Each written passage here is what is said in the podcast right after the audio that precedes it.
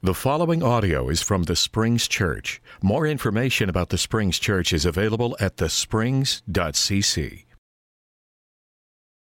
Good morning, church. I want to welcome all of you who are here, all of you joining us online. If you're visiting with us, grace and peace to you from God our Father and our Lord Jesus Christ. We are a community here at the Springs that's being transformed to the image of Christ so that anyone can find their way to God. We do that through gathering in the name of the Father, growing into his image, and going by the power of his Spirit. And it is a blessing to be a part of this church family. And I'm very mindful of that as we come upon the 70th anniversary of the Springs that we're going to celebrate this Wednesday night. If this church means anything to you, if this body of believers means anything to you, we really want you to be here on Wednesday night if possible to celebrate. Because it's my guess that there's no one in this room. Now, I'm, I'm going to say this. As soon as I say this, somebody's going to come up and it's like, I was there, right? That, that no one in this room, or very few people in this room, were a part of this church when it began. This community is a gift to you.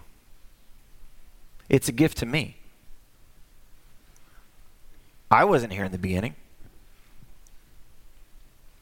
And neither are most of you. But God has sustained this community over different locations, different people, it's had an identity that's bigger than your, your identity or my identity alone. And you get to be a part of something bigger than yourself. Thanks be to God for that. So, we want to invite you to come out this Wednesday and celebrate 70 years and the gift that this community has been. So, we're in a sermon series Philippians, one spirit, one mind, one love. And Brett kicked us off last week Philippians 2, which we, part of it we just recited, because Brett and I thought that that was the centerpiece to understanding the book of Philippians. So now we're going to begin in chapter 1 from verse 1 through 18. So Philippians 1 1 through 18 says this Paul and Timothy, servants of Christ Jesus, to all God's holy people in Christ Jesus at Philippi, together with the overseers and deacons, grace and peace to you from God our Father and the Lord Jesus Christ. I thank my God every time I remember you. In all my prayers for all of you, I always pray with joy because of your partnership in the gospel from the first day until now. Being confident of this, that he who began a good work in you will carry it out until, the, until uh, com, to completion until the day of Christ Jesus. It's right for me to feel this way about you, since I have you in my heart and whether I'm in chains or defending and confirming the gospel, all of you share in God's grace with me. God can testify how I long for you with all the affections of Christ Jesus. And so this is my prayer that your love may abound more and more in knowledge and depth of insight, so you may be able to discern what is best and may be pure and blameless for the day of Christ filled with the fruit of righteousness that comes through Jesus Christ, to the glory and praise of God. Now, I want you to know, brothers and sisters, that what has happened to me has actually served to advance the gospel. As a result, it has become clear throughout the whole palace guard and to everyone else that I am in chains for Christ.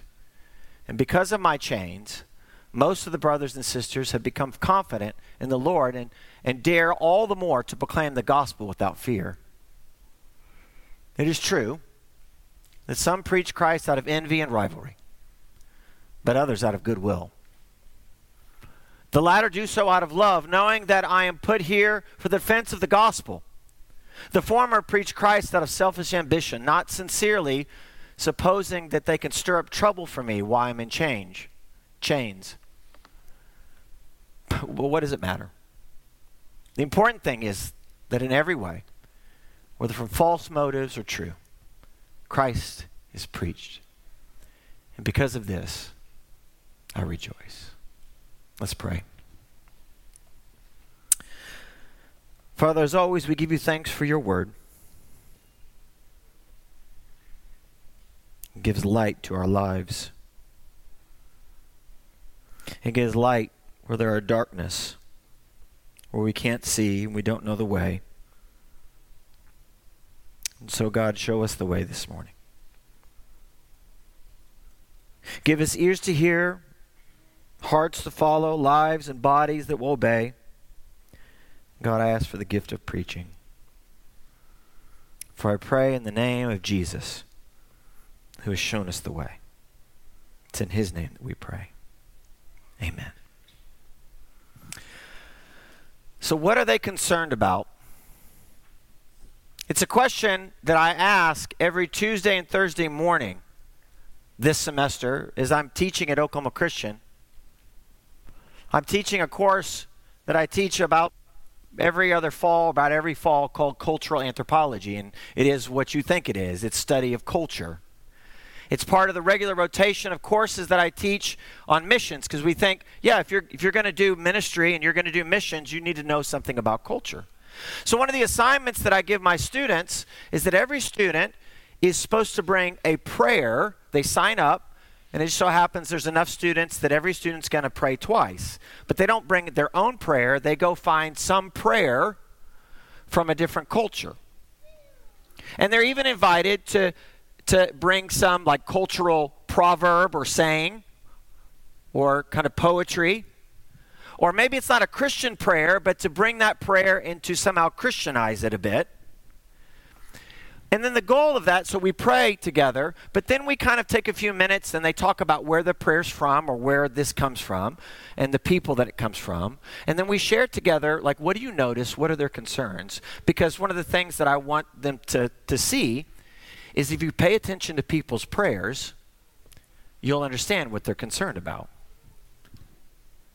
So, sometimes they're concerned about guilt. Sometimes they're concerned about fear and things outside of them. Sometimes they're concerned about justice. Sometimes they're, you could tell they're way concerned about the past.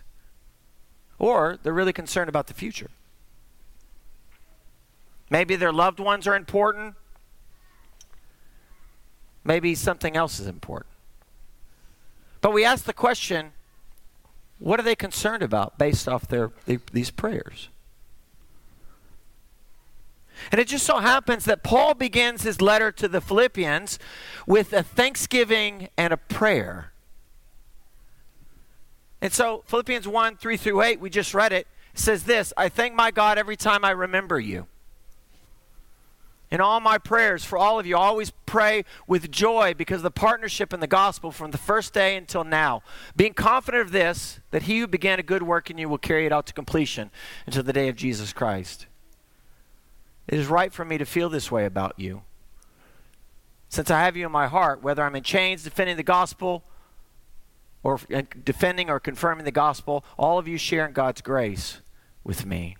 And God can testify how I long for you with the affections of Jesus Christ. So if you ask the question, what is Paul concerned about when he begins this prayer, this thanksgiving?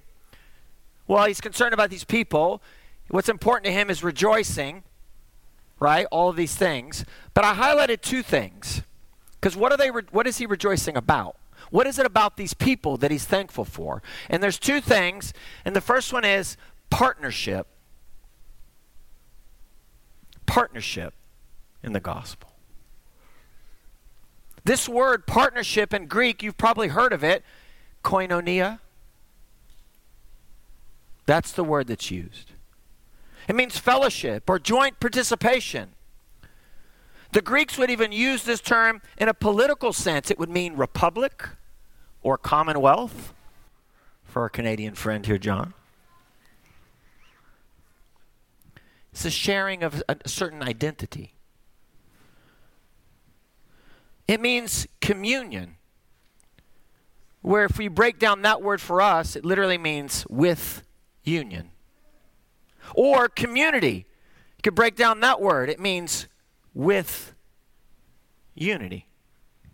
So, what is he thankful for? The koinonia in the gospel the fellowship that we have in the gospel. And the second thing that's highlighted is the sharing of God's grace. It's the sharing in the gospel, the sharing of common commitments. So, these two things participating in, sharing, united in unity around what? Around the gospel. That's what Paul's thankful for. He rejoices in these people, and he's thankful for these people because there is koinonia in the gospel. There is sharing of good news.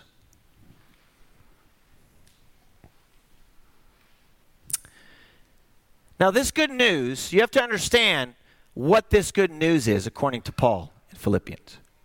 And to do that, we need to understand something about culture. There's there's different aspects to culture, but one of the things that you could talk about, there's doing cultures and there's being cultures.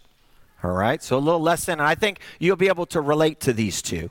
So a doing culture is your identity is based off what you do. Now, this is true this is true for women in our culture, in American culture, but this is particularly true for men. Let's see if you this sounds familiar. So if you're going to meet somebody for the first time and you walk up, the first thing you're going to do is ask their name, right? What's the next question that men always get asked? What do you do? Why do we ask that question? Why don't we ask where are you from? Who's your people? Do you see like this is this is so ingrained in us we're a doing culture. So your identity is based off of what you do. So you you know this famous phrase in western culture. Some of my students have heard me talk about this that Rene Descartes, the famous modern philosopher, you know this phrase even if you don't know it's Rene Descartes, but he says I think therefore the doing of thinking is about my identity. I do this thing, I think, therefore I am. And so, in doing cultures, salvation is largely based on what we do. Now, I know we say, no, no, no, it's not, it can't be what you do. It's not what you do that saves you. But we have to remind ourselves of that, right? Because we're such a doing people. That's where identity comes from what you do. But in being cultures, your identity is based on who you belong to. So, forgive me because I always use African stories, but this is just a. But in Uganda, I could go back and visit my friends in Uganda. And it doesn't matter if I cannot remember their name, they are not offended. If we're very close and for some reason I cannot remember their name, they are not offended. But if I cannot remember where, what village they're from, ah, they are highly offended. How can you forget where I'm from? And it's because their identity doesn't come from something here, it comes from something out here. So, in doing cultures, if Rene Descartes says, I think, therefore I am, in being cultures, you would take that Descartes phrase and you would say, They are, therefore I am. My identity comes from this group. Being cultures are based on who they belong to. So much so that one day I was having this conversation with a group of African Christians, and, we are talking about hell, and they were asking questions. And one of the Ugandans said this He goes, I think hell for us is this. He didn't describe it as this place of burning fire and punishment. That's not how he imagined it. Hell was being cut off from the group. That's hell, being separated. So, this is why in early Christianity, right? When somebody's excommunicated from the church, it's this not this punishment, but it's a way of getting them to come back in. Is because if this is your group and they push you out of the group, you're not a part of another group. You have no identity. And so it was a way to say, I, I, I don't know who I am without you. That doesn't work so much in our culture. I don't do that much anymore. It's not as pragmatic for us. But I remember being in Greece with the Guyers. We were in Greece and all the uh, Iranian Christians that we met. And the kind of shame they felt because to become a Christian was to be cut off from their people. But I can't tell you, they didn't know us from anybody, but that they could identify with us and that they could see themselves as a part of us, not just us three here and Brett and Kim that were there, but all of a sudden we represented you guys, and all of a sudden they said, This is who we belong to. And there was a sense of comfort and belonging and identity. Did you sense that?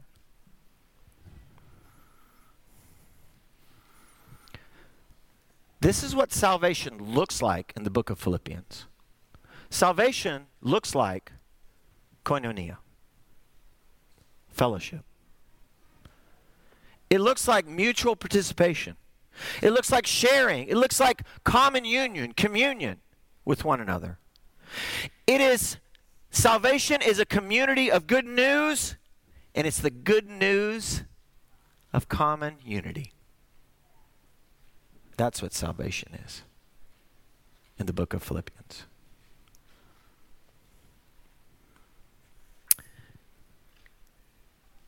You can go on to read in chapter 1 and see what the problem is, what Paul's real concern is. So Philippians 1 15 through 17 says this It is true that some preach Christ out of envy and rivalry, but others out of goodwill. The latter do so out of love, knowing that I'm put here for the defense of the gospel. The former preach Christ out of selfish ambition. Not sincerely, supposing they could stir up trouble for me while I'm in chains. But what does it matter? The important thing is that in every way, whether it's false motives or true, Christ is preached. And because of this, I rejoice. And so I've highlighted here what the real problem is for Paul. The real problem is selfish ambition. That's the real problem. Brett talked about this last week when he preached from Philippians 2. And you hear from Philippians 2 do nothing out of selfish ambition or vain conceit. This is the problem for the Philippian church in the city of Philippi. And it's because their real concern, some speculate that this is like the first church that began in what's Europe today. It's a Roman colony, so they have Roman concerns. And the Roman concern that Brett even talked about last week is honor. They are obsessed with honor. And there's two ways to get honor in kind of an honor culture. The first way is this achieved honor. Achieved honor is based off of what you do, getting back to this doing culture. I am what I do. I get advanced degrees, I'm educated. I go to medical school, I'm a doctor. I run a good business, I'm successful. I run fast, I'm an athlete. I make good grades, I'm a good student. I work in a factory making chicken nuggets, I'm a factory worker. And you see, some of those things have more honor than others. Now, we say they don't, but some occupations have more honor than others. And it's also about what you do achieved is about if I do bad things, I'm a bad person. So if I steal, I'm a thief.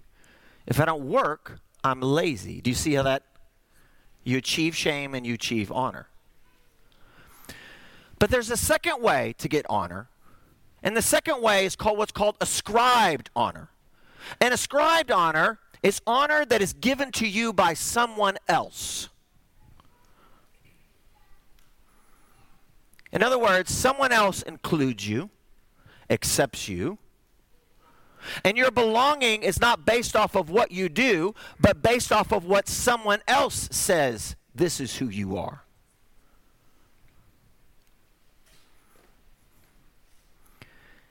This is what Paul calls grace.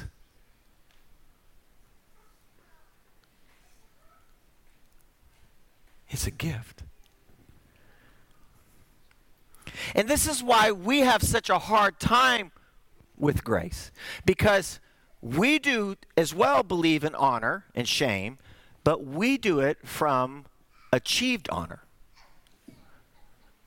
Because what I do is who I am. And God says, no, honor, honor doesn't come from you. Honor doesn't come from your effort. Honor is given by God, and that's a gift. And Paul says, and you share in this gift of grace.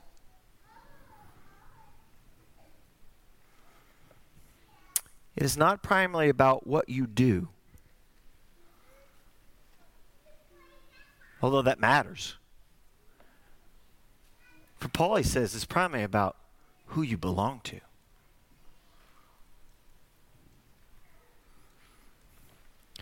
Brett summed it up well last week. I can't I can't overstress this enough. That you find the gospel in Philippians, in Philippians chapter 2. And in a way, you could call it the gospel of humility. That Jesus comes down and shows us the way. Salvation is revelation. Right? Jesus comes down, he shows us the way of salvation. And this way is not to grasp for honor, even though he was God, he did not grasp for that, but he humbled himself.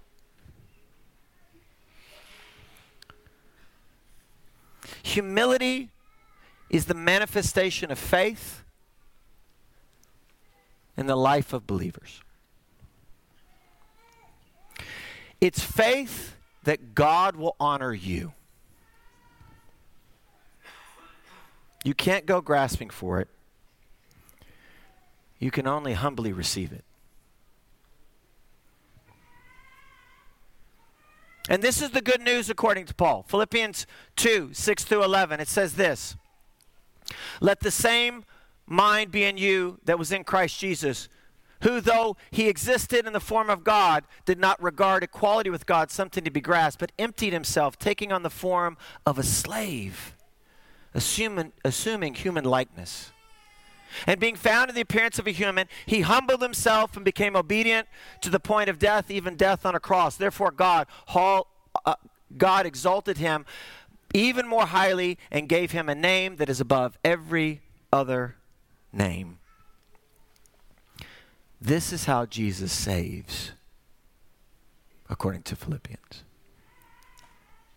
Jesus comes to reveal to us the way of salvation. It is through him it is his way, the way of humility on a cross in order to receive honor in the resurrection. Philippi was a society was a social stratified society. They were obsessed with status markers such as Roman citizenship, public office, prestigious titles. Persons of every class competed with their peers for honor. And Paul resisted this race for honor that marked the social life of Philippi. The apostle recognized that this, that, that this Roman honor culture had the potential to seriously undermine the radically different relationships that Jesus intended for his community of followers. I hear a lot of people talking about being countercultural Christians. Here's, here's one thing I'm sure of. If you want to be a countercultural Christian, be humble. There seems to be this air that to be braggadocious and brash and arrogant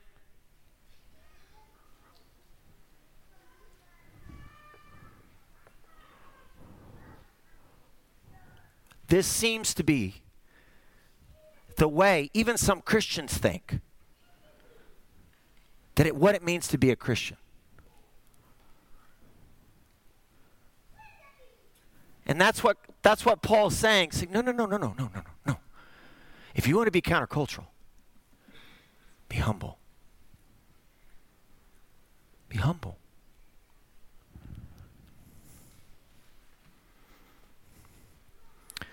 This is perhaps why Paul refers to himself as a servant in the very opening lines where normally he refers to himself in his letters as an apostle. And do you notice why the gospel has gone out? He's in chains.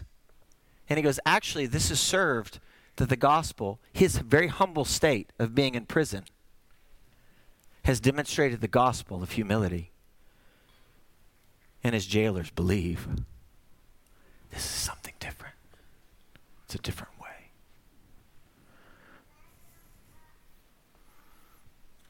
That you, you're humble in order to participate, to share in, to have communion with God and others. This is not something you earn. This is not something you do to earn, but it is a posture you must have to receive. Humility is just the recognition that only God honors, only God saves.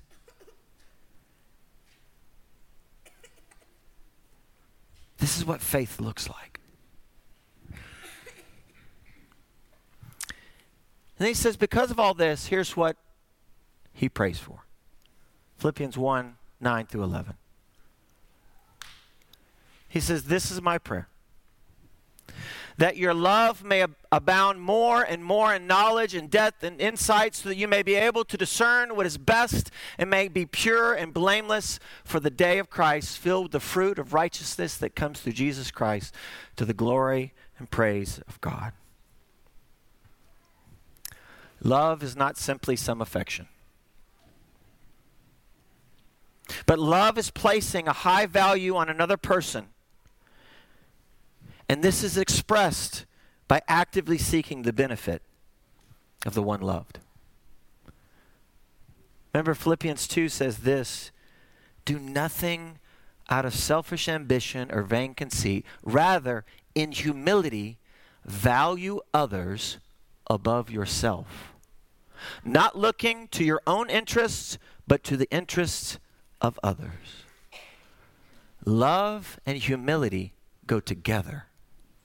Humility is this humility is considering others better than yourself. Considering others better than yourself. And love is this looking after the interests of others above your own interests.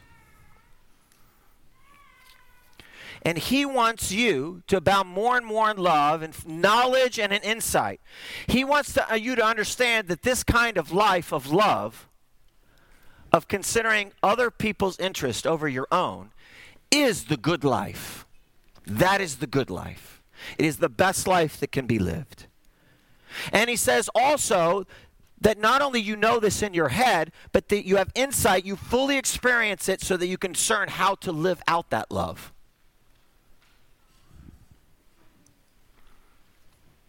Brad Giddens and I had breakfast yesterday morning. And we both talked about why we're here at the Springs. And we both agreed it's not because of the preaching. Thank you, Brad. Brad wants all the credit for this insight, by the way, what I'm about to say. How ironic. He's so humble.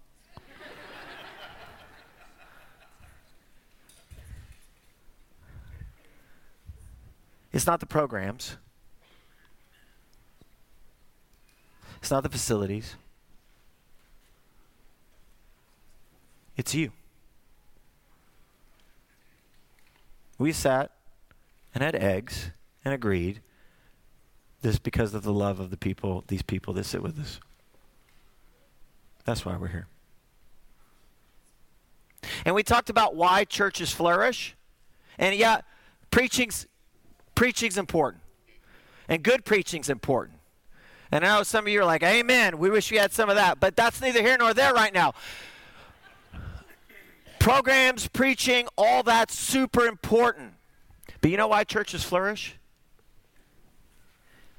It's because the people in them that love. That's why churches flourish. Now, you've all experienced this kind of love. I'm sure of it. You've experienced love from the church. In fact, you've experienced love from this church. I'm sure of it. Now, don't get me wrong. We're not perfect, and I know some of you have not always experienced love or enough love, or you, we forgot about you, or something happened. Like that happens, right? We're, we're, we're sinful people. We're people that are trying to learn how to love more. But I know you've all experienced, whether from this church or another church, you've experienced love. So I want you to, real quick, here in a second, I want you to close your eyes. And I'm going to say, if you have experienced the love of God through his people, I want you to say amen here in a minute. And I want you to say amen. If you've experienced a lot, say it loudly. If it's a little, you could do a little. Right? But I want you to close your eyes. If you have experienced God's love through his people, say amen. amen. You can open your eyes.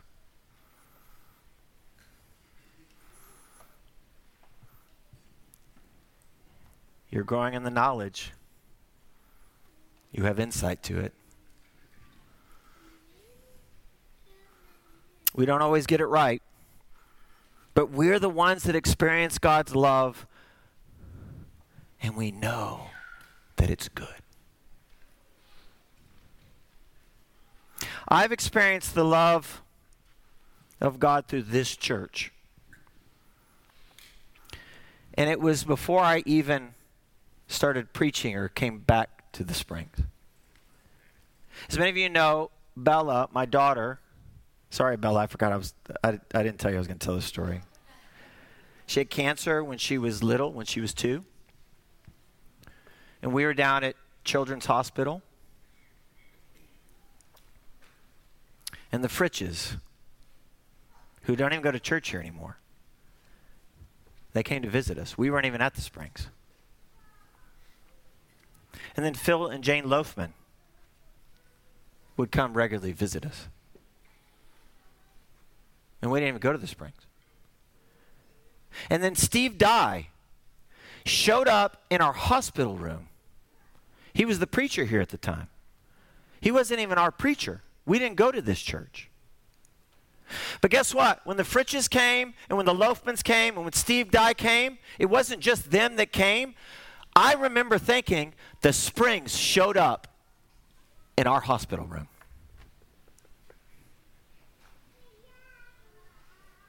It only takes one. So we can't always all show up, but if one shows up, we all show up. And I felt included in a, a community I wasn't a part of.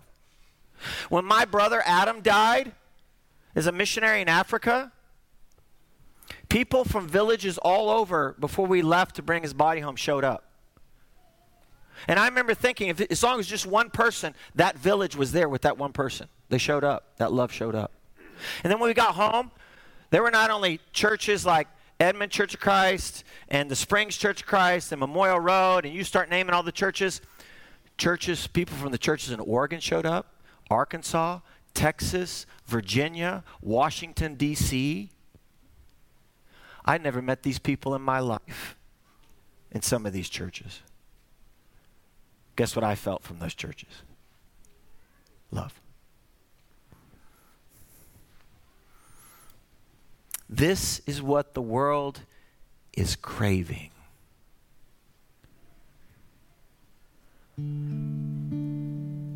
We're trying to desperately run around and earn love from people. Can I achieve it?